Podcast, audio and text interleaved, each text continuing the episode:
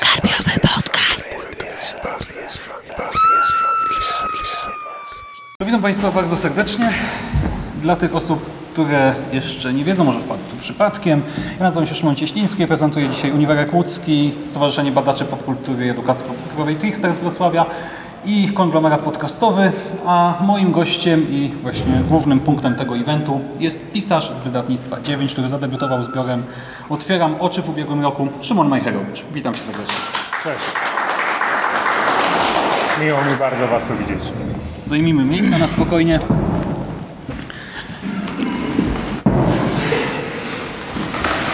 Szymon, zacznijmy może od takiego ciągu krótkich pytań, z których będzie można, znaczy niektórzy może wywnioskują trochę, jakim jesteś człowiekiem. Niektórzy cię znienawidzą, inni cię pokochają. E, prosiłbym o krótkie odpowiedzi, tylko wybierasz opcję A albo B. E, Nie ma opcji pośredniej, trzeba się na coś zdecydować, bo Paweł mnie właśnie oszukiwał, bo też dostał serię pytań. E, Zacznijmy tak na luzie, kawa czy herbata? Kawa. Z mlekiem i cukrem czy gorzka? Gorzka. Sernik z rodzynkami czy bez? Z. Z rodzynkami. Pizza z ananasem czy niekoniecznie? Bez. Bez ananasa. Klasyka literatury czy literatura współczesna? A to się wyklucza? E, Co byś wybrał, gdybyś musiał? E, współczesna. Mickiewicz czy Słowacki? Mickiewicz. Lovecraft czy Poe? Lovecraft. Król żółci czy Cthulhu?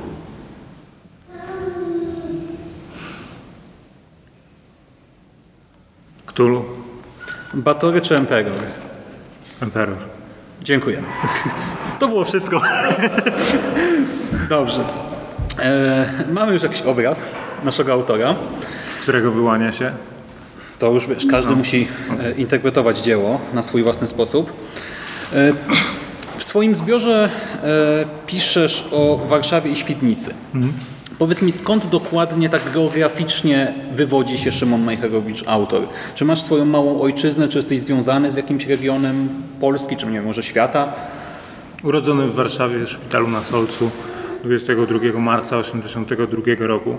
A całe życie właściwie. No, Warszawa jest po prostu miejscem, w którym wydarzyło się moje życie.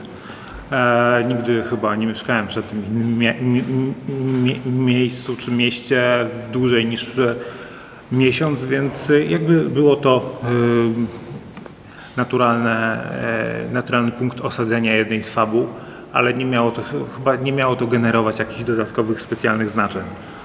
Po prostu była to jakaś topografia, która była mi e, znana z pamięci.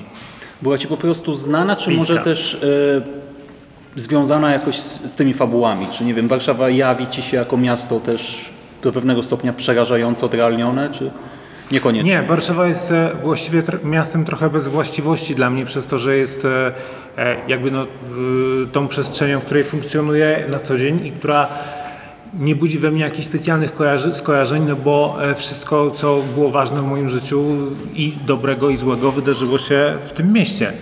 I e, więc ja nie potrafię spojrzeć na Warszawę z, z punktu widzenia kogoś, kto nie wiem, w Warszawie był trzy razy, czy e, mm, rozumiesz? E, także dla mnie to nie jest miasto, które generuje jakieś, e, jakieś dodatkowe sensy, nie? które wiem, że od Warszawa generalnie poza Warszawą budzi różne emocje, e, często negatywne, ale e, to w ogóle nie, nie miało na celu e, jakby, Słucham? Nie, Jesteśmy w Łodzi, więc gorsza jest Warszawa. Znaczy, nie ma może jakiejś mocnej nienawiści, ale rzeczywiście wiadomo, no jak to miasta sąsiedzkie, które rywalizują, y, kiedyś był taki stereotyp, tak, że Warszawa jest B. Nie wiem, wiem, że istnieje jakiś e, e, odwieczny antagonizm między Warszawą a Śląskiem. Od razu widzisz, potwierdzają, bo to jest, wiesz, e, antagonizm, który bardziej w głowie Ślązaków istnieje niż warszawiaków, nie? Tak, gwoli spro- sprostowania. E, no, ale ja bardzo lubię Śląsk też. Okej, a e, powiedz mi, skoro o tym mówimy, w kontekście turystyki literackiej, tak, czasami mówi się, że akurat umieszczanie akcji grozy ale też nie wiem, thrillera czy jakiegoś takiego brutalniejszego kryminału Weird pewnie też by się pod to łapał. W konkretnej miejscowości, w konkretnej przestrzeni może budować czarny PR dla i okolicy. Czy jako humanista i literat y, nie wiem, masz jakąś opinię na ten temat? Nie wiem, czy uważasz, że możesz robić krzywdę y, właśnie Świdnicy czy Warszawie, umieszczając tam akcję swoich opowiadań? Krzywdę, ale, to już, już zawierasz w tym pytaniu swoją interpretację. Nie? Może, to nie jest, może tak, to nie jest krzywda, e, mam cichą nadzieję, ale jeżeli mam się wytłumaczyć z tej świdnicy, to e, tutaj akurat jest pewne znaczenie, które, które, które wiąże z tym, e, takie jakieś osobiste, które wiąże z tym miejscem.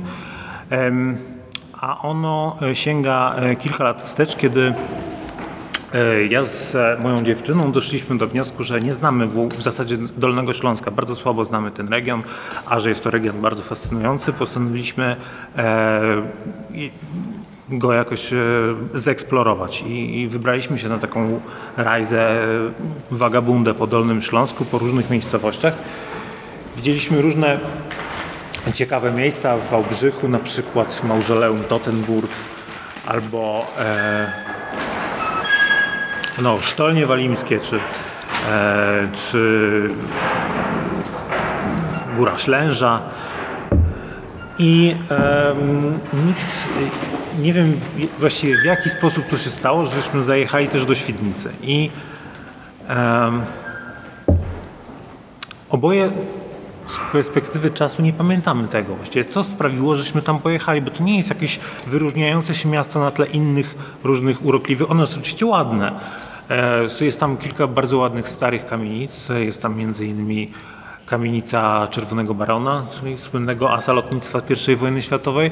E, Ale tak w ogóle to nie jest to miasto, które ma jakiś nadmiar walorów turystycznych. E, I oboje nie pamiętamy, co sprawiło, że żeśmy ch- chcieli tam pojechać. To była jakaś taka, to po prostu gdzieś zostało za mgłą.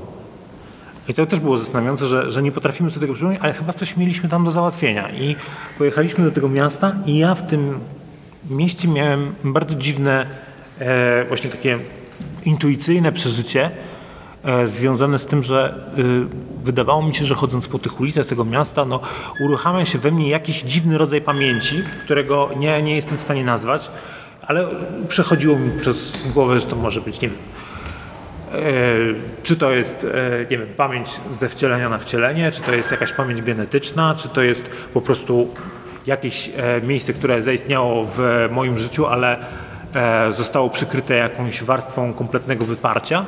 E, mm, Ale miałem takie wrażenie bardzo takie właśnie e, irracjonalne, że to miasto, chociaż jest dla mnie nowe, to nie jest obce. I to było bardzo dziwne uczucie, a że ja jestem osobą, która y, E, mimo w sumie dość materialistycznego poglądu jest e, e, bardzo otwarta na różne takie intuicyjne, e, bardzo fascynują mnie różne takie in- intuicyjne e, no i jakby ten, ten aspekt taki właśnie trochę też irracjonalny, to e, postanowiłem, że, że to miasto mm, jeszcze jakąś rolę odegra, nie? I potem jak już po, nie wiem, dwóch, trzech latach, kiedy zacząłem pisać ten tekst, e, postanowiłem Właśnie w związku z tym, że jest to tekst, który, czyli tytułowy tekst z mojej, z mojej książki, e, który, e, którego jakby osiowym takim motywem jest eksploracja tej, tej, tej sfery wyparcia, czyli powrót do, do jakiegoś e, do jakiejś zamierzchłej przeszłości e, i doświadczeń dzieciństwa, wypartych, zapomnianych, e, to mm, przyszło mi do głowy, że może byłoby to e, celowe i sensowne, żeby tam właśnie umieścić te akcje. I tak zrobiłem. Po czym e, pojechałem tam po prostu. E, już wziąłem sobie urlop i na kilka dni po prostu pojechałem do tego miasta sam, żeby sobie w tym mieście pobyć. Nie? Skoro e, ono ma odegrać jakąś rolę w tym tekście, to muszę jakby to zmapować je sobie w głowie, stworzyć jakąś topografię terenu. Chodziłem, e, gadałem z przypadkowymi ludźmi, Ale czy doświadczenia bohatera to są Spotkałem na przykład, z tej e, wizyty?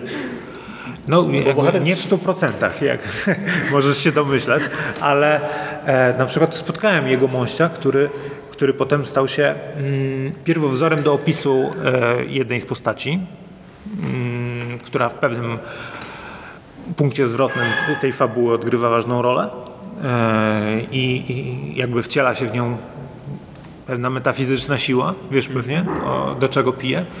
E, no i też spotkałem kobietę, która też stała się, e, którą chwilę pogadałem i e, ona właśnie miała takie różne swoje e, takie ezoteryczne jakieś takie zacięcie i, i stwierdziłem, że to też jest coś do pociągnięcia tutaj, nie?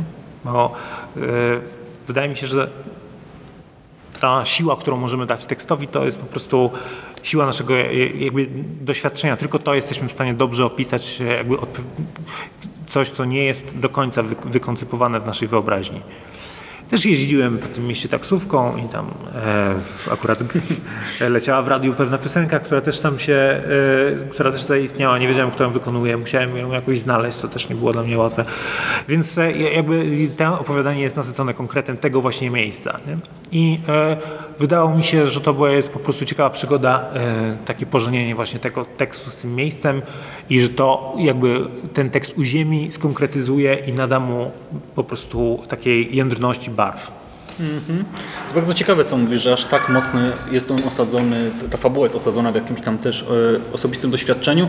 Już wspomniałeś, e, że bohaterowie tutaj wszystkich tak naprawdę opowiadań, nie tylko tego, eksplorują pewne doświadczenia e, ze swojej przeszłości czy z całego życia. Czasami to jest jakieś wydarzenie z dzieciństwa, czasami naprawdę e, doprowadzają do próby bilansu całego swojego życia i wszyscy, e, wszystkie opowiadania traktują o pewnych traumatycznych doświadczeniach. E, czasami o jakimś konkretnym, ekstremalnym wydarzeniu, czasami o jakimś ciągu, powiedzmy, niepowodzeń, e, czy obiektywnie, czy subiektywnie, no to to już nie będziemy wchodzić. I o, właśnie analizujesz, jak można sobie radzić lub nie radzić z tym wszystkim z perspektywy czasu, piszesz o gojeniu się pewnych ran, ale też o rozdrapywaniu ich po latach, o chorobie, o zdradzie, o przemocy domowej, niskim poczuciu własnej wartości. Chciałbym zapytać, skąd te pomysły i wiedza na temat właśnie samych traum? To znaczy, czy ja oczywiście nie pytam o szczegóły, mhm. jeżeli to jest jakaś kwestia bardziej właśnie osobista, intymna, ale czy na przykład ta tematyka jest związana jakoś nie wiem, z Twoim doświadczeniem, Twoich bliskich, znajomych, czy może czytałeś na ten temat po prostu publikacje inne, czy może na potrzeby opowiadań prowadziłeś dopiero później research? Czy najpierw była gdzieś tam, był ten kontakt z tymi mhm. doświadczeniami, te przemyślenia, a potem dopiero literatura, czy może najpierw pojawił się pomysł, potem był research i na końcu utwór? Zdecydowanie pierwsza opcja. E, ja e, jakby przez dość długi czas, e, jakby dość długo to trwało, nim jakby skonkretyzował się jakiś mój debiut literacki. Wiedziałem, że chciałbym, żeby to kiedyś nastąpiło i wiedziałem, że będę musiał napisać o czymś, co jest dla mnie osobiście najważniejsze. Co, co, co, co jest, żeby ten tekst miał swoją wagę, to e, myślę, że wiesz, e, po prostu trzeba od, opowiedzieć historię, którą ma się do opowiedzenia już. E, to nie jest tak, że wiesz, wydaje mi się, że w takim prawdziwym pisaniu nie, to nie jest tak, że możesz sobie napisać historię na dowolny temat, nie? który fajnie brzmi albo akurat jest modny, tylko e, jest taka fraza, którą często powtarzam, że to nie twórca wybiera temat, tylko temat wybiera jego. I ja wiedziałem, że chcę opowiedzieć o temacie trau traumy, ale wiedziałem, że nie chcę e, pisać w jakikolwiek sposób relacji autobiograficznej, bo to po prostu nie ma żadnego sensu. E, poza tym wydaje mi się, że e, paradoksalnie stosując mm, literackie zapośredniczenie i opowiadając jakieś historie poprzez kreację fikcyjnych bohaterów, de facto możesz powiedzieć więcej, a nie mniej o swoim doświadczeniu, mimo że nie mówisz prawie nic wprost o tym doświadczeniu. Tak? E, bo nie chodziło mi o to, żeby opowiedzieć wprost o moim doświadczeniu. Chodziło mi o to, żeby moje doświadczenie zadziałało jak prąd. Nie? Jeżeli, jeżeli narracja jest e, jakimś urządzeniem elektrycznym czy elektronicznym, to e, moje doświadczenie jest prądem, który to napędza. Nie? I ono, sam ten prąd się nie wizualizuje, ale sprawia, że to działa. E, Jest, e, miałem takie też porównanie z takim właśnie ukrytym reaktorem, który napędza taką turbinę, nie? Który, t- którą jest ta narracja. I, e, e, i właśnie to jeżeli nie chcesz dzielić się swoimi doświadczeniami, ale chcesz doprowadzić do jakiegoś wyładowania tej energii zmagazynowa- zmagazynowanej w tobie, która cię jakoś rozpiera, to to jest e, moim zdaniem optymalna droga. Nie? Ja, e, I e, dlatego też ten temat traumy, niekoniecznie on w ogóle, to, to nie było też tak, że ja miałem ideę, koncept, koncept zbioru, który by spajał jakiś temat przewodni, czy jakiś taki wspólny mianownik. To w zasadzie ten, ten, ten opis e, odnoszący się bezpośrednio do traumy, który, e, który zafunkcjonował na okładce i jakby już bardzo, już jakby stał się takim punktem wyjścia do, w ogóle do, do rozmowy o tym książce, on się pojawił właściwie post factum, jak te wszystkie teksty były napisane. Ja się dopiero zastanowiłem, co tak naprawdę te teksty łączy, nie? żeby, żeby e, i tak, i właśnie e, doszedłem do wniosku, że, że jakby e, tym, co jest esencją tych tekstów, jest zobrazowanie psychiki w stanie pewnego rozedrgania, w stanie permanentnego rozedrgania, w stanie takiego jakby wysadzenia z siodła, takiego mm, totalnego dyskomfortu, który trwa, który, y, który, z, z którego, nie, którego nie można się pozbyć, który już staje się e, elementem codzienności, e, a którego korzenie sięgają gdzieś głęboko e, do jakichś konkretnych wydarzeń, o których nawet nie trzeba opowiadać, bo tam jakby te, te- ten czynnik traumatyzujący nie zawsze w tych tekstach w ogóle e, się pojawia. e, Skonkretyzowany, tak? Tak, on, nie- on nie, nie, jest, nie, nie zawsze w ogóle jest tam w, w jakiś sposób, e, znaczy tak, w, taki, e, w taki oczywisty sposób opisany. Nie? Bardziej interesował mnie niż czynnik traumatyzujący stan już e, roz, w pełni rozwiniętego jakby zespołu tego posttraumatycznego, który trwa przez jakby życie i w określony sposób warunkuje per, pe, percepcję bohaterów, ich sposób myślenia, sposób działania.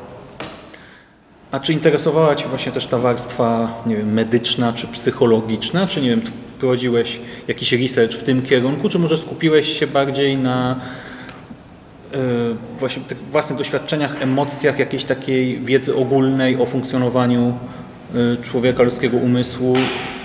Wiesz co, no ja sp- y, czytałem sporo o traumach, nie? O, o, o trau- nie, nie jestem, e, że tak powiem, traumatologiem z wykształcenia, nie jestem kimś, kto może się wylegitymo- wylegitymować jakimś, jakimś papierem, e, który by mnie upoważniał do mówienia e, o tych sprawach z innego punktu widzenia niż e, e, powiedzmy punkt widzenia amatora laika. Natomiast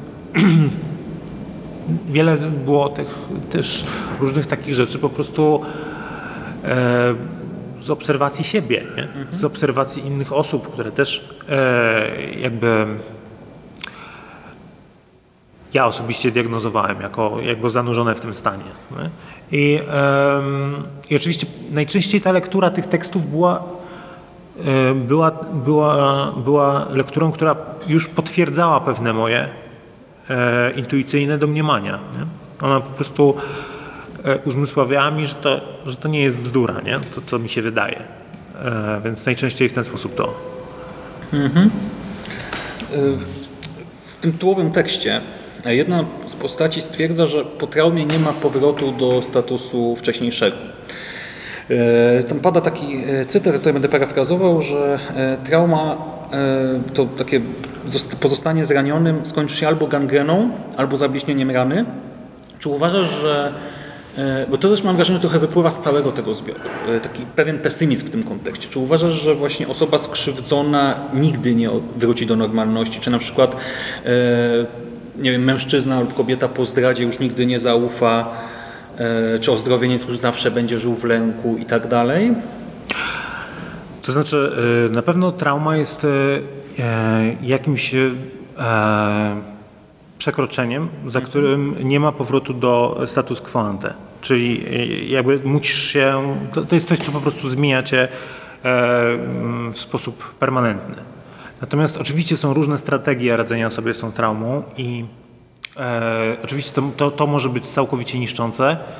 E, a może być też y, y, jakby z traumą się pracuje, tak? Są, jakby są, są, jest met, są metody pracy z traumą, tak? czy tam leczenie PTSD metodami nie behawioralnymi i tak dalej.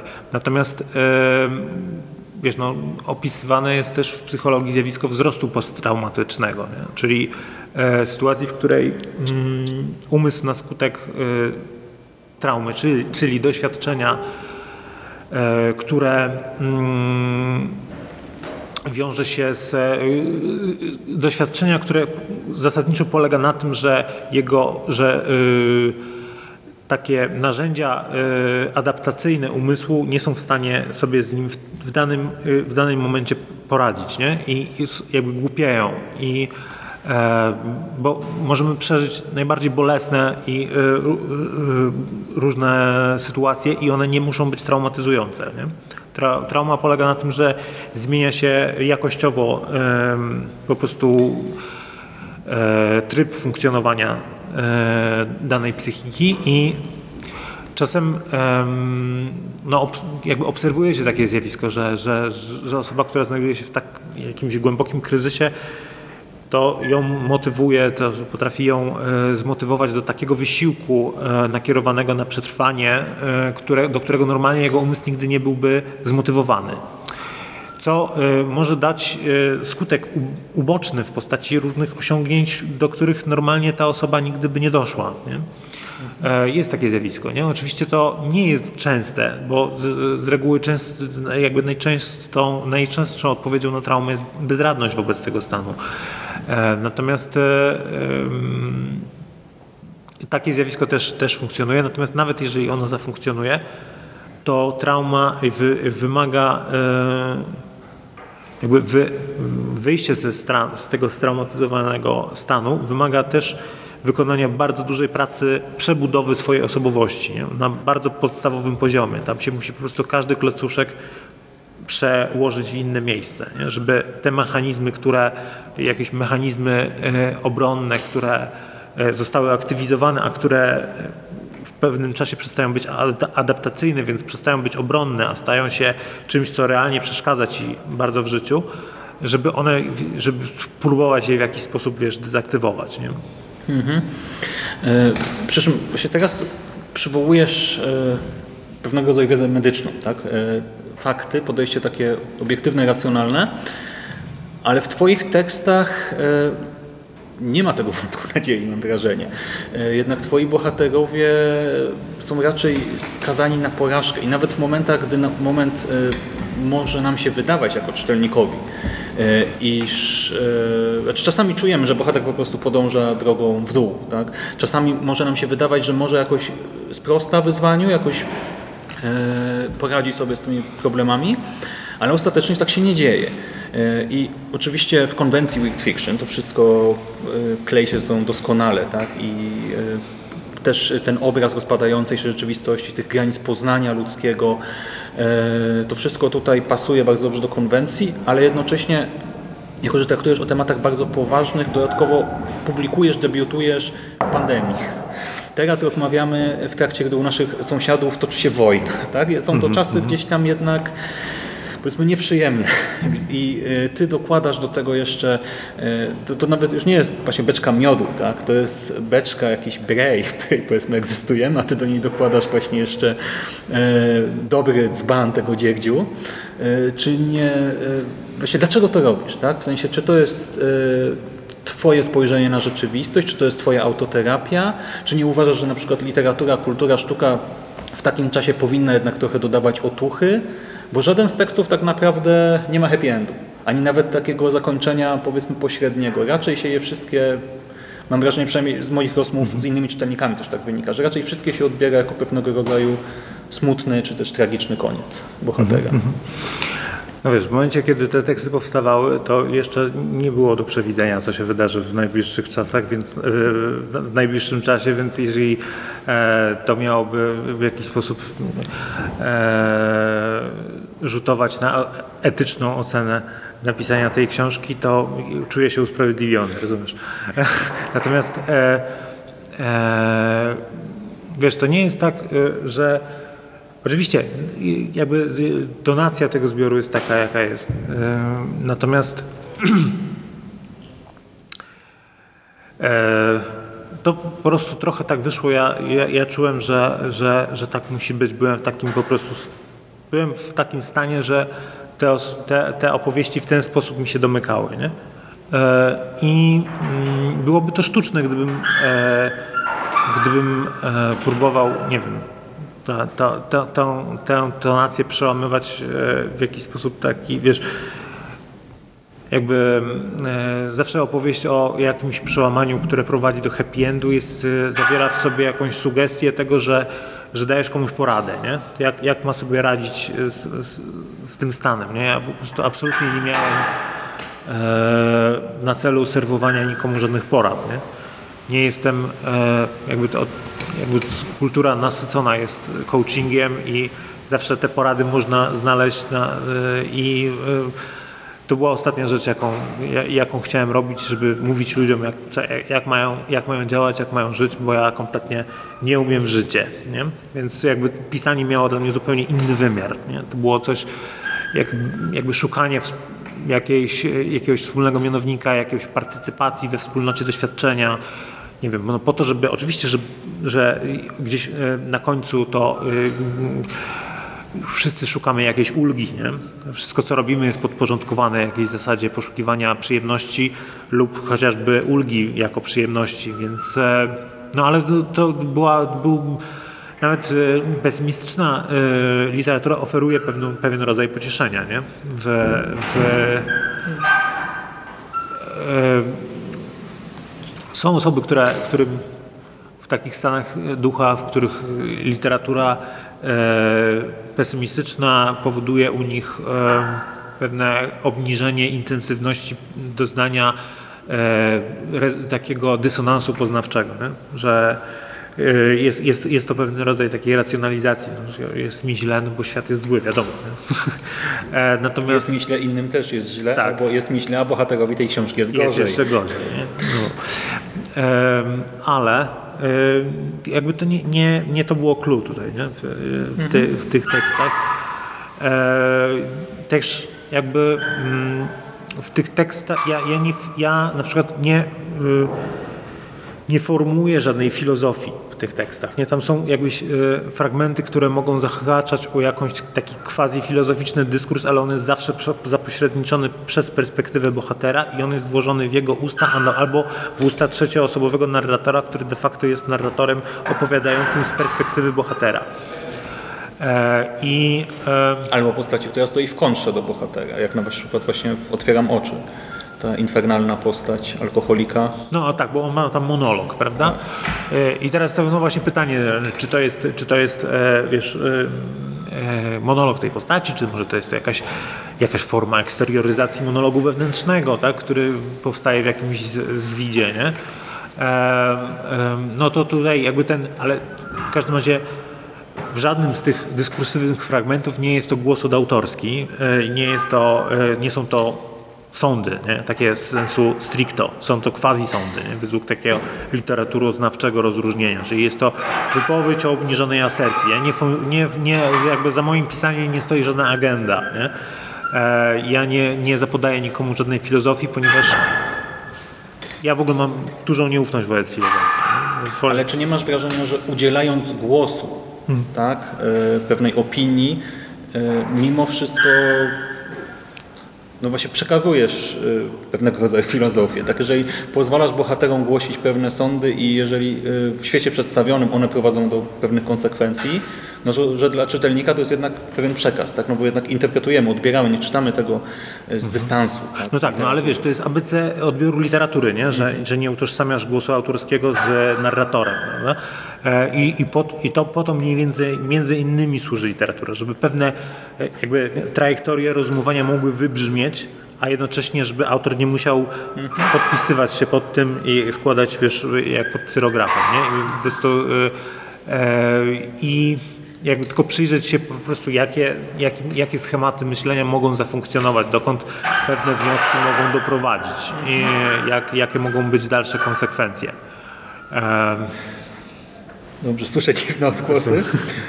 E, rozumiem. Może na moment zmienimy tonację. E, w czwartym tekście, o tytule Kula, domykającym ten zbiór, e, prezentujesz losy bohaterki no niezadowolonej ze swojego życia, która uważa, że przegrała troszkę, życie nie osiągnęła w nim zbyt wiele. Bohaterki, która dodatkowo jest strasznie podatna na wszelkiego rodzaju teorie spiskowe. I tutaj właśnie mamy takie otwieram oczy w tym znaczeniu powiedzmy foliarskim, tak? że to jest kobieta, która uważa, że wyłączyła telewizor, przejrzała na oczy, włączyła YouTube'a, poznała prawdę i też zatraca się trochę e, w tych wszystkich nasionach teorii spiskowych, e, które zbierała przez być może lata i teraz one w niej kiełkują. To swoją drogą jest to też o tyle ciekawe, że właśnie mamy tam też motyw ogrodu, który zaczęła pielęgnować e, w tym momencie. E, I Paweł Mateja na swoim spotkaniu wspomniał coś takiego, że e, też parafrazując, teorie spiskowe są obecnie rodzajem nowej mitologii. Czyli ludzie przez teorie spiskowe sobie próbują wytłumaczyć sobie rzeczy, których nie pojmują, których nie rozumieją, mechanizmy kierujące światem i dlatego właśnie, e, jeżeli dobrze zrozumiałem Pawła, są tak popularne obecnie. E, Czy podzielasz to zdanie? Tak, zdecydowanie.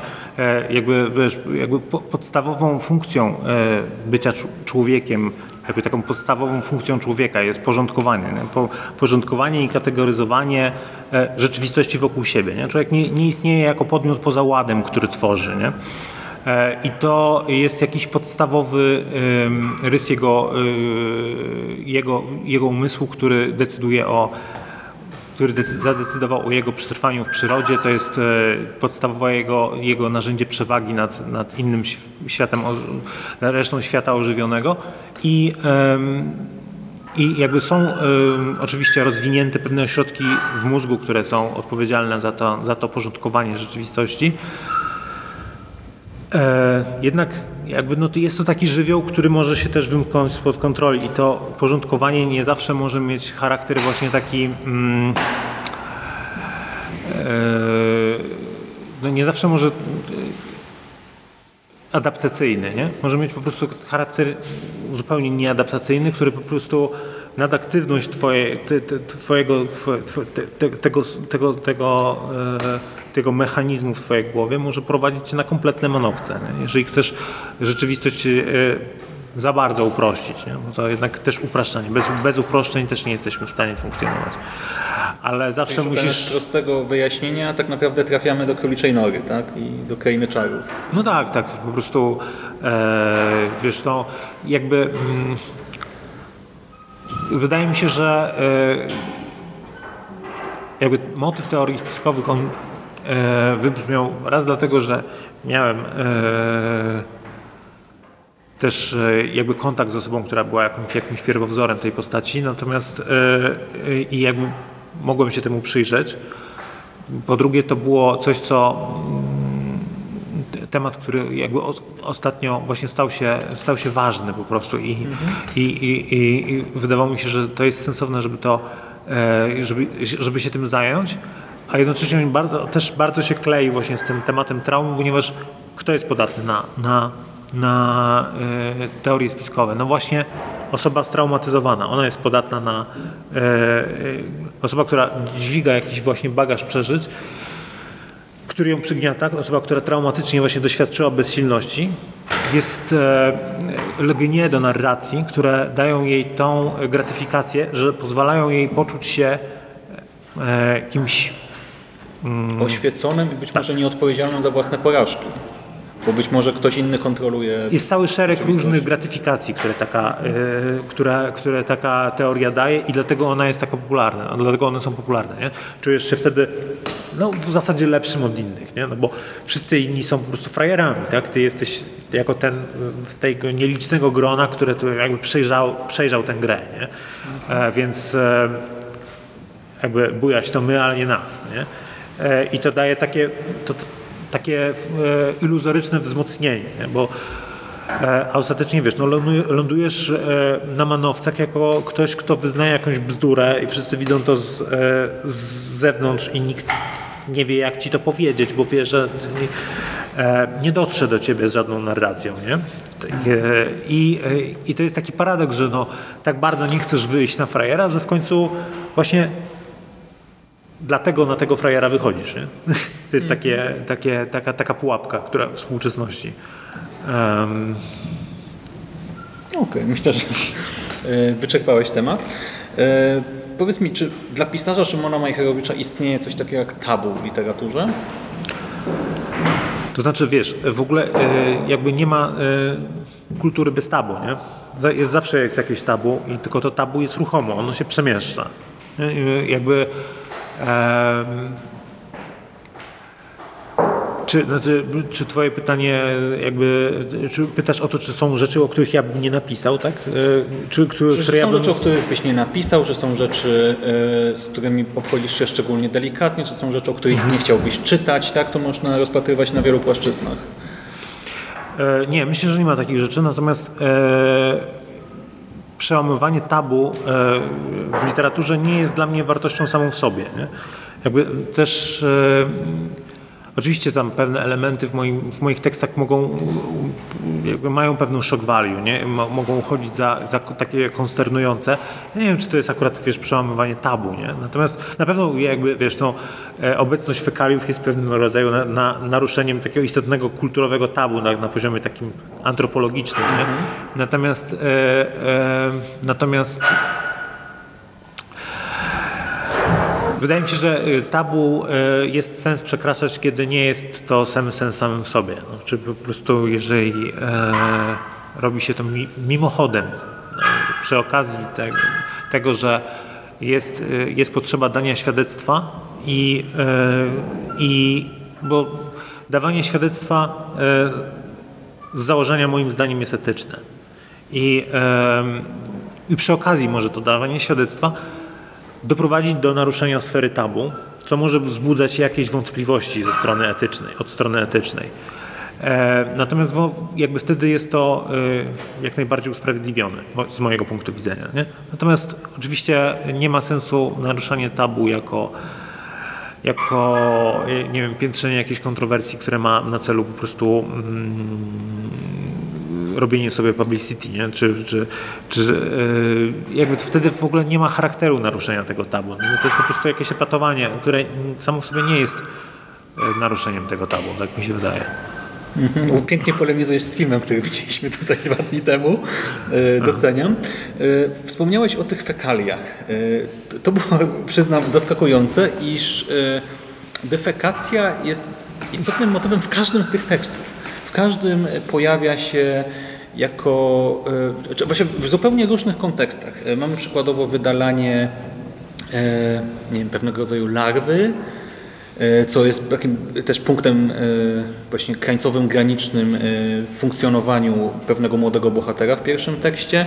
E, Mamy fekalia traktowane jako przedmiot magiczny i, tam e, sporo rozważań poświęcasz właśnie granicznemu charakterowi odchodów, jako czemuś, co jest tak właśnie na granicy między ludzkim a nieludzkim, samowitym a niesamowitym. E, Mamy też e, właśnie starą, zasuszoną, niedbającą o higienę e, staruszkę, w kontekście której też e, te fekalia się pojawiają. Mamy e, osobę świadczącą inne usługi seksualne e, związane właśnie e, także z odchodami. Powiedz mi, skąd tak duże zamiłowanie do właśnie abiekcji, do przedstawiania ludzkiej cielesności jako budzącej wstręt? Bo ta staruszka też jest wstrętna, tak? Abstrahując od samych odchodów. No wiesz, jakby pisząc, wchodząc w obszar grozy, musiałem znaleźć jakiś idiom, który pozwoli mi stworzyć e, jakąś własną, własny wy- wymiar tej grozy, nie? Znaczy osiągnąć jakiś własny wymiar tej grozy i jakby ten motyw, on się pojawił dość spontanicznie i on rzeczywiście potem jeszcze kilka razy wybrzmiał i tak się zastanawiałem właściwie dlaczego. E, To nie było tak mm, wykoncypowane od początku, nie? To po prostu, to się, to po prostu jakoś się pojawiało. E, I e, wydaje mi się, że warto w tym e, aspekcie jakby właśnie też zwrócić uwagę, że to nie było tylko, że to nie jest jakiś element, który, który, którego obecność wyczerpuje, jakby wartość jego obecności wyczerpuje się w tym takim właśnie shock value, tylko jest nie, to absolutnie nie. jest to coś, co Mimo wszystko jest element powracający, tak? To nie jest. Tak, dlatego że od, jakby ludzkie odchody to jest bardzo specyficzny, e, bardzo, e, jakby to jest e, obiekt o bardzo specyficznym statusie w kulturze. Nie? To jest coś, co musi zniknąć. Po prostu to coś, co ma wartość ujemną. My płacimy za to, żeby się tego pozbyć i żeby tego nie widzieć, żeby z tym nie żyć. Nie? I w momencie, kiedy to wychodzi z tych wyznaczonych granic, dokonuje jakby intruzji w nasz świat, wtedy konfrontujemy się z obiektem, a konfrontacja z obiektem jest czymś, co de facto podminowuje naszą podmiotowość, nie? bo jakby my bardzo silnie odczuwamy wstręt wobec odchodów, ale jako jedyni w świecie zwierząt. Nie? Zwierzęta w ogóle nie czują tego wstrętu. I wstręt y, wyuczony, tak? Tak, tak, tak. On jest, to, to jest się socjalizacji, wstręt, nieprzyrodzony. Dokładnie, to jest czysto kulturowa rzecz, nie? E, Jak, e, na przykład był opis, jak, jak zachowywały się, taki behawioralny, jak zachowywały się dzikie dzieci tak zwane, czyli dzieci wychowywane przez zwierzęta, one też nie czuły wstrętu wobec własnych odchodów, nie? Więc to jest czysto kulturowa sprawa i coś, co jakby wyznacza e, ramy naszego cywilizowanego, uporządkowanego świata, w którym my możemy zafunkcjonować jako podmiot. Nie? Konfrontacja z obiektem jest czymś, co budzi w nas oczywiście wstręt, ale wstręt jest de facto jedną z manifestacji lęku. Nie? I, e, a ten lęk dotyczy obawy przed dekompozycją podmiotu. Nie? I e, w momencie, kiedy całe życie my poświęcamy na to, żeby uporządkować rzeczywistość wokół nas, Em, I e, bo to gwarantuje nam przetrwanie i zachowanie naszej podmiotowości, to jakby wtargnięcie takiego radykalnego brudu w tą, w tą sytuację, w, nasz, y, em, rozwala tę strukturę, nie? rozwala tę strukturę. I em, oczywiście ten i, i, i jakby ten w sąsiadce ten kał się pojawia właśnie w takim kontekście, nie? Takiego, takiego po prostu no, właściwie substancji, która ma właściwości niszczycielskie na poziomie takim symbolicznym, ale też właśnie nie wiem, no, duchowym w cudzysłowie. Ona nie jest tylko i wyłącznie substancją biologiczną, nie? Ona jest nasycona takim właśnie symbo symbolicznym znaczeniem. Ale na przykład e, w tekście tytułowym otwieram oczy, kiedy jest, e, kiedy jest e, kiedy Bohater to się wspomina tak, spotkanie, spotkanie z z.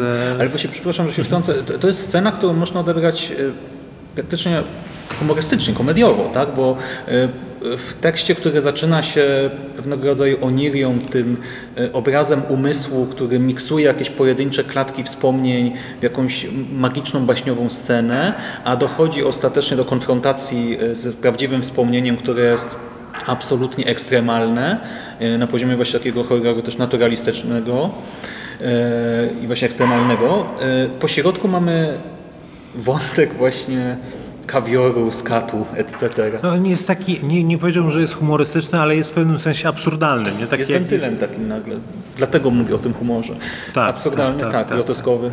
E, wiesz, ja zawsze chciałem trochę przełamać tą konwencję. Wydaje mi się, że e, jednolitość stylu, mm, nie, taka, taka, takie silne trzymanie się zasady dekorum, jednolitość stylu, ona nie, to nie sprzyja intensyfikacji e, e, jakby tego, te, te, te, te, te, tej zdolności do, do, jakby do ewok- ewokowania tych emocji u czytelnika, tylko właśnie wręcz przeciwnie, no jakby jednolitość stylu doprowadza do, jakby sprowadza, zaprowadza tekst w, w, w rejony bliskie kiczu, nie?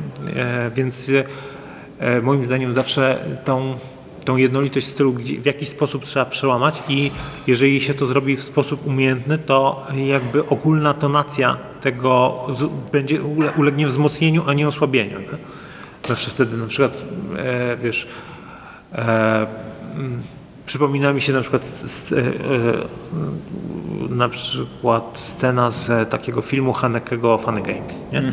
kiedy jest jedna z najbardziej e, takich wbijających e, w fotel scen w tym filmie, która oczywiście jest ekstremalnie poważna, abstrahując od tego, że tam jest mnóstwo różnych takich żartów w tym filmie, nie? ale też jest właśnie taka scena, w której e, jakby jedna postać zostaje po prostu za, e, zastrzelona i, e, i pojawia się taki taki kadr zatrzymany, w którym tam, nie wiem, część, długi. część tej krwi po prostu gdzieś ochlapała telewizor, który jest włączony, nie? a na tym telewizie, w te, a na tym telewizorze wyświetlane są jakieś kreskówki, zdaje się, coś, coś takiego ekstremalnie zupełnie niepoważnego i nieprzystającego. Nie? I tutaj jakby to, to sprzężenie między tym, y, tym, tymi dwoma nie, nie, nieprzystającymi res, y, rejestrami, ono wzmacnia tą sytuację, a nie osłabia. E, dlatego e, tam w niektórych tych tekstach właśnie rzeczywiście e, są takie, e, jakby wy- wybrzmiewa jakaś taka groteska, nie? Która e, moim zdaniem jest ka- katalizatorem tak naprawdę tego takiego nastroju prowadzącego ostatecznie do jakiegoś przeżycia tragizmu.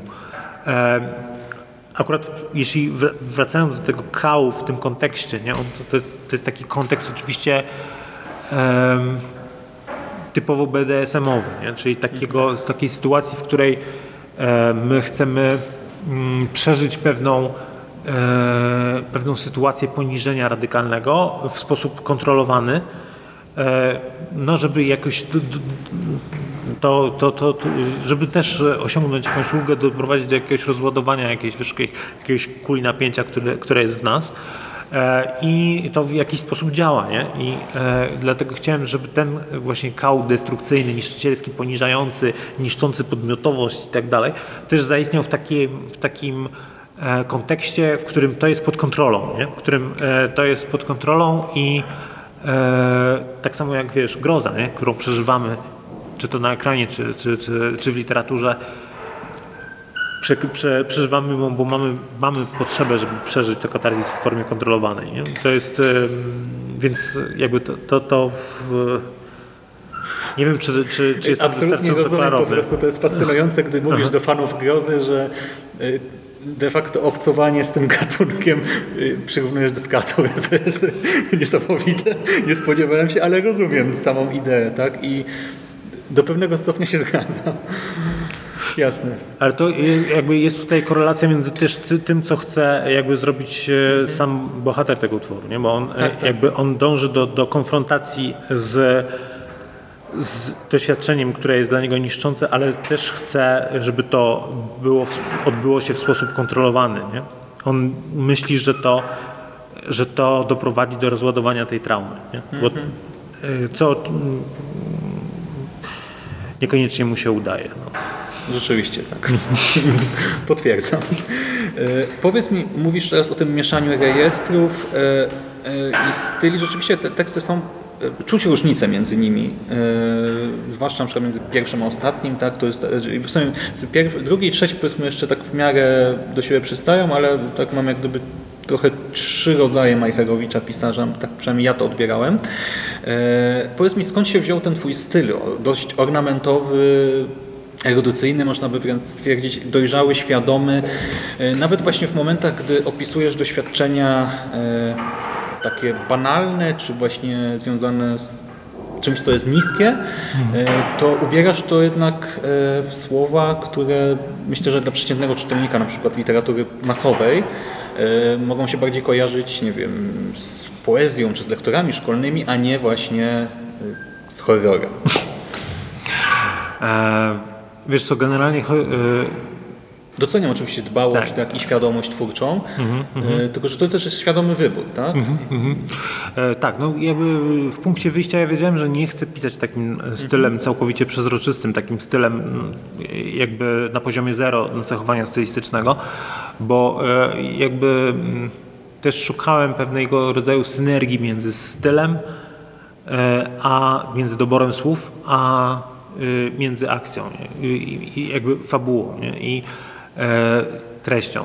I e, zawsze jakby szukałem tej, fascynowała mnie jakoś ta, ta, to, to wzajemne sprzężenie nie? i jakby sz, szukałem stylu, który wzmacnia treść, nie? Żeby, żeby nie dało się tego opowiedzieć po prostu przezroczystym językiem. Tak? Ym, Także Rzeczywiście sporo nad tymi tekstami siedziałem, właściwie każdy akapit y, bardzo uważnie, wielokrotnie przeanalizowałem pod kątem tego, jakie słowa są użyte. A czy masz awersję Na przykład do powtórzeń jakie- na przykład? Bo miałem wrażenie, że momentami operujesz po prostu tyloma synonimami, żeby uniknąć powtórzenia. Mm. Znaczy, nie chcę, teraz się zaśmiałem, ale to nie tak, że ten tekst... Nie, no wiesz, to są powtórzenia zamierzone i niezamierzone, wiadomo, nie? Więc jakby z, mam awersję do powtórzeń niezamierzonych, nie? bo to jest błąd stylistyczny po prostu.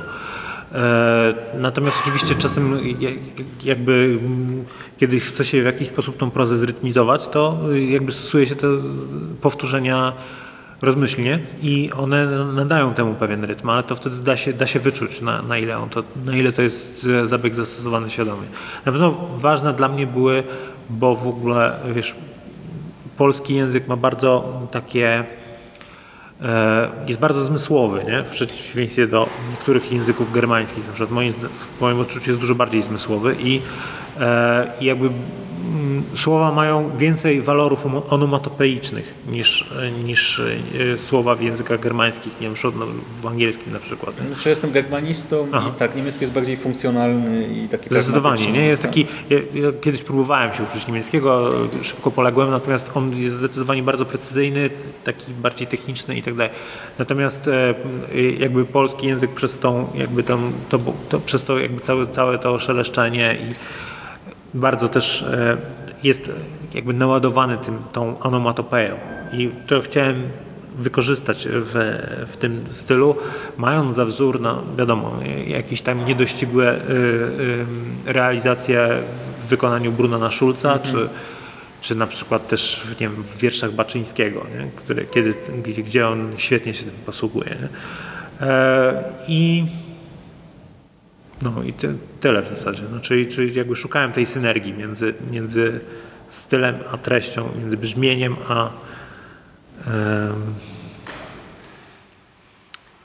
a warstwą po prostu e, jakby, no, czysto, mhm. jakby na poziomie czystego sensu. Tak, przepraszam, czy są jakieś pytania z publiczności? Czy ktoś by chciał o coś dopytać?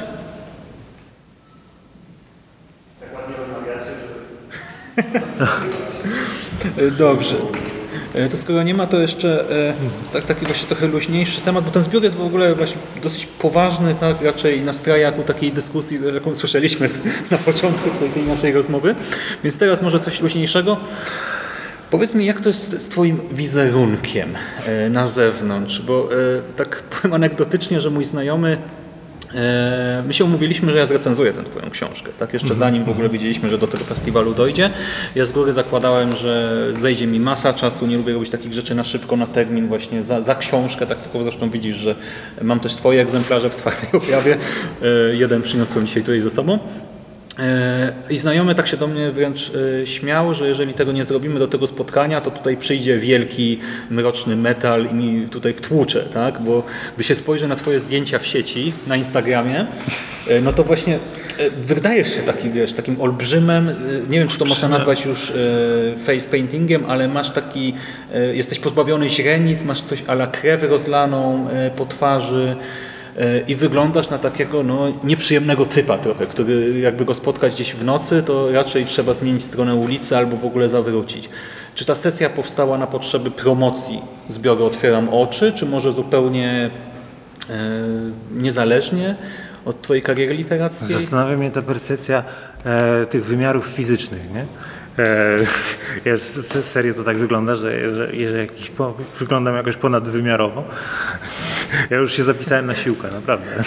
Od dwa miesiące temu na trzymiesięczny karnet, byłem tylko raz. Ale się poprawię. Kupię następny i przestanę żreć cukier. Eee, znowu. Nie. E, e, jeśli chodzi o w ogóle jakby te sprawy z tym wizerunkiem, ja sobie oczywiście przy, kiedyś... Tutaj nie wiem, czy nie ma twojego zdjęcia też tego. No, jest trochę no. delikatniejsze, takie bardziej stylizowane, tak, miałem, miałem, ale wyglądasz jak wiking bez miałem, źrenic. Miałem nie? przygotowaną taką narrację, wiesz, na temat tego, że to jest inspirowane trochę, e, bo było trochę inspirowane takim tekstem Ligotiego, Cień Ciemność, nie? Miałem taką narrację na temat tego, że to jest taki cień, który mnie napędza, jest na poziomie komórkowym, on jest skroplony, jest rodzajem takiej limfy, która napływa mi do oczu, ale już e, Niepotrzebnie to powtórzyłem, bo dowcipów się nie powtarza, ja już to w jednym wywiadzie mówiłem, to może teraz w ogóle, wiesz, poważnie na to, na ten, na to pytanie odpowiem. E, ja w ogóle zawsze, zawsze lubiłem artystów, którzy trochę rozciągali swoją wypowiedź y, y, artystyczną także na swój wizerunek w przestrzeni publicznej. I e, wydawało mi się, że to działa wzmacniająco, że to y, jakby robi wrażenie większego zaangażowania, pewnego rodzaju takiego fanatyzmu. E, i ci artyści mnie zawsze jakoś bardziej interesowali, czy to byli, nie wiem, czy to byli muzycy black metalowi, czy nie wiem, jakiś King Diamond, czy Marilyn Manson, czy ktokolwiek, kto świadomie grał tym swoim wizerunkiem i czynił e, jakby siebie częścią swojego spektaklu. E, I e, miałem takie wrażenie, że po prostu to jest temat, e, to jest jakiś rzecz w literaturze, a już szczególnie literaturze grozy niewyeksplorowana, że tego nikt chyba prove me wrong, e, wcześniej nie robił, więc zawsze warto być pierwszym, jeżeli e, można zagrać w ten sposób. Wydawało mi się, że to może mieć jakiś walor, e, być pewnego rodzaju lewarem rozpoznawalności, znaczy mieć jakiś walor promocyjny, bo wiedziałem, że wiadomo, że z tą promocją nie będzie e, w pełni profesjonalnie, kiedy się pro, jakby funkcjonuje w niszy niszy, tak? E, I mm, szukałem jakiejś takiej ikony, która będzie też mocna, y, w jakiej, czysto taka wizualna, która zapadnie w pamięć, skojarzy się, wiesz, nie tylko okładka, tylko jeszcze coś, nie? żeby to e, jakby inicjalnie wzbudziło pewne zainteresowanie. Nie? No nie, nie wiem na ile to się w ogóle udało, ale taka była tego geneza. I to była całkowicie Twoja prywatna inicjatywa, czy jakoś współpraca z wydawcą tutaj do tego doprowadziła? Nie, to była moja inicjatywa. Ja chciałem to zrobić. Widzisz, działa, tak, ludzie się Ciebie boją. Znaczy ci, którzy Cię nie znają. Ja przyjechałem. Miałem na to jakiś pomysł, no ale nie miałem ani środków, ani czasu specjalnie, więc to wyszło jak wyszło, ale jak będę jeszcze z czymś wychodził, to pewnie też jakoś wizerunkowo zagram i sp- spróbuję też jakiś, no, jakąś nową formułę e, opracować, bo e, to jest po prostu jakaś tam zabawa, która mnie, e, która, która mnie inspiruje. Oczywiście można powiedzieć, że to jest głupie, ale w ogóle można powiedzieć, że pisanie grozy też jest głupie, więc e, Ale sobie grawi nasz autor tutaj dzisiaj. Dobrze, to Ja tak nie twierdzę, nie? ale pewnie są ludzie, którzy tak twierdzą, więc kij im w duszę. E, ten debiut to e, cztery długie teksty. Mówisz, że długo nad nimi pracowałeś. Też w wywiadach, na przykład na Biblii Horroru wspominasz, że w ogóle o tym pisaniu to marzyłeś od dawna, jakoś tak się nie zanosiło, prokrastynacja zwyciężała. Teraz udało Ci się wydać pierwszą książkę. E, Czy myślisz, że to jest jednostkowe wydarzenie w Twoim życiu, czy chciałbyś pójść za ciosem? Czy masz już jakieś plany? Czy nie wiem, już dogadujesz się z Krzyśkiem Korsarzem Bielińskim na przykład z wydawnictwa, czy może szukasz nowego wydawcy? Y, Czy jesteś otwarty na propozycje? Tego tematu nie będę poruszał. E, Nie, e, e, słuchaj, generalnie nie, nie za bardzo lubię rozmawiać o planach, jakbyś Ale może pracujesz na przykład bo nad czymś. cały czas nad czymś zawsze tam pracuję, nie? Jest sporo tekstów, które, które dziś mam, one są skończone i one się nie ukazały, pewnie się nie ukażą, a może kiedyś się ukażą, nie wiem. Jeżeli będę miał jakąś, je- jeżeli wykrystalizuje mi się wizja czegoś nowego y, jakby w formie książkowej, to pewnie w to, y, no, to pewnie o tym poinformuję w stosownym czasie. Natomiast generalnie no, nie, nie, nie mogę się składać żadnych wiążących y, zapowiedzi i Rozumiem, ale czy ta praca idzie Ci tak jak to chodzenie na siłkę? tak, albo gorzej. E, nie, no wiesz, nie mam tego komfortu, że mogę sobie wstać rano i zacząć pisanie po prostu. E, jakby muszę to robić w, w swoich wolnych chwilach, których e, i też nie zawsze nie mam na to siłę i nie, nie zawsze mam na to e, w, w tym przypadku no, miałem spe, jakby specyficzne takie momentum, które mnie napędzało, taki pęd, który, którego nabrałem. Jeżeli uda się to powtórzyć, to pewnie z czymś nowym jeszcze wyjdę. No bardzo Czyli bym chciał, nadzieję, ale tak? tak. Dobrze. Przed Państwem Szymon Majcherowicz. Dziękuję bardzo. Dziękuję.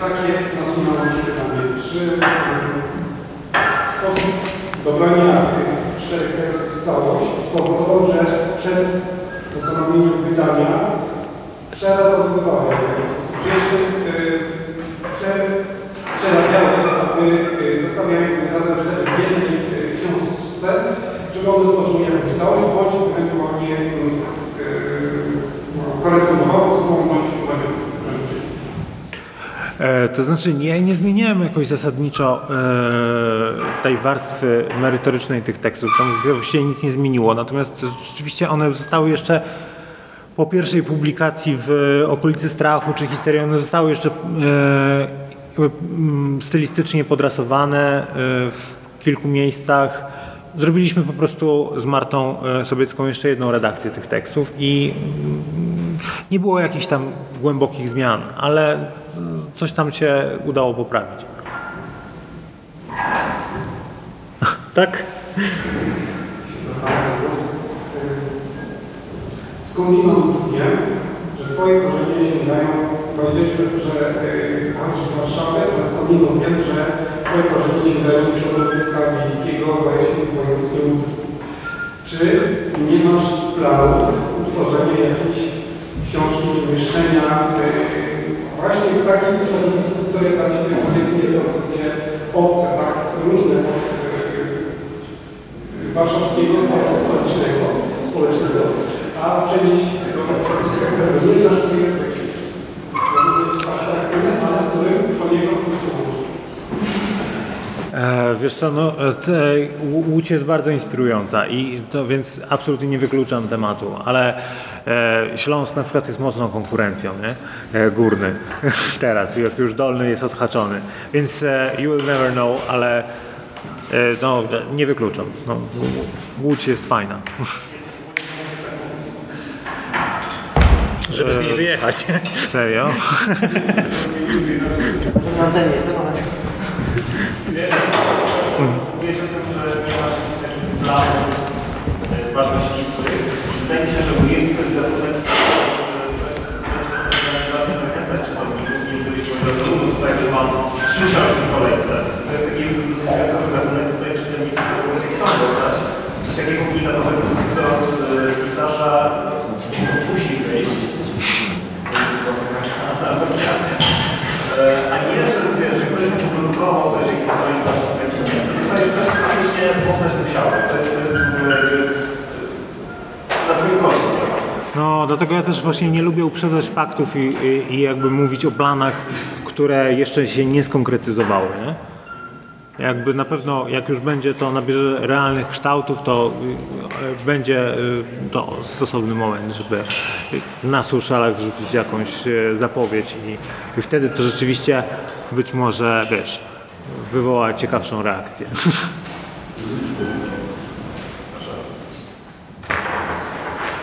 Dobra, kończymy. Nie? Dzięki wielkie.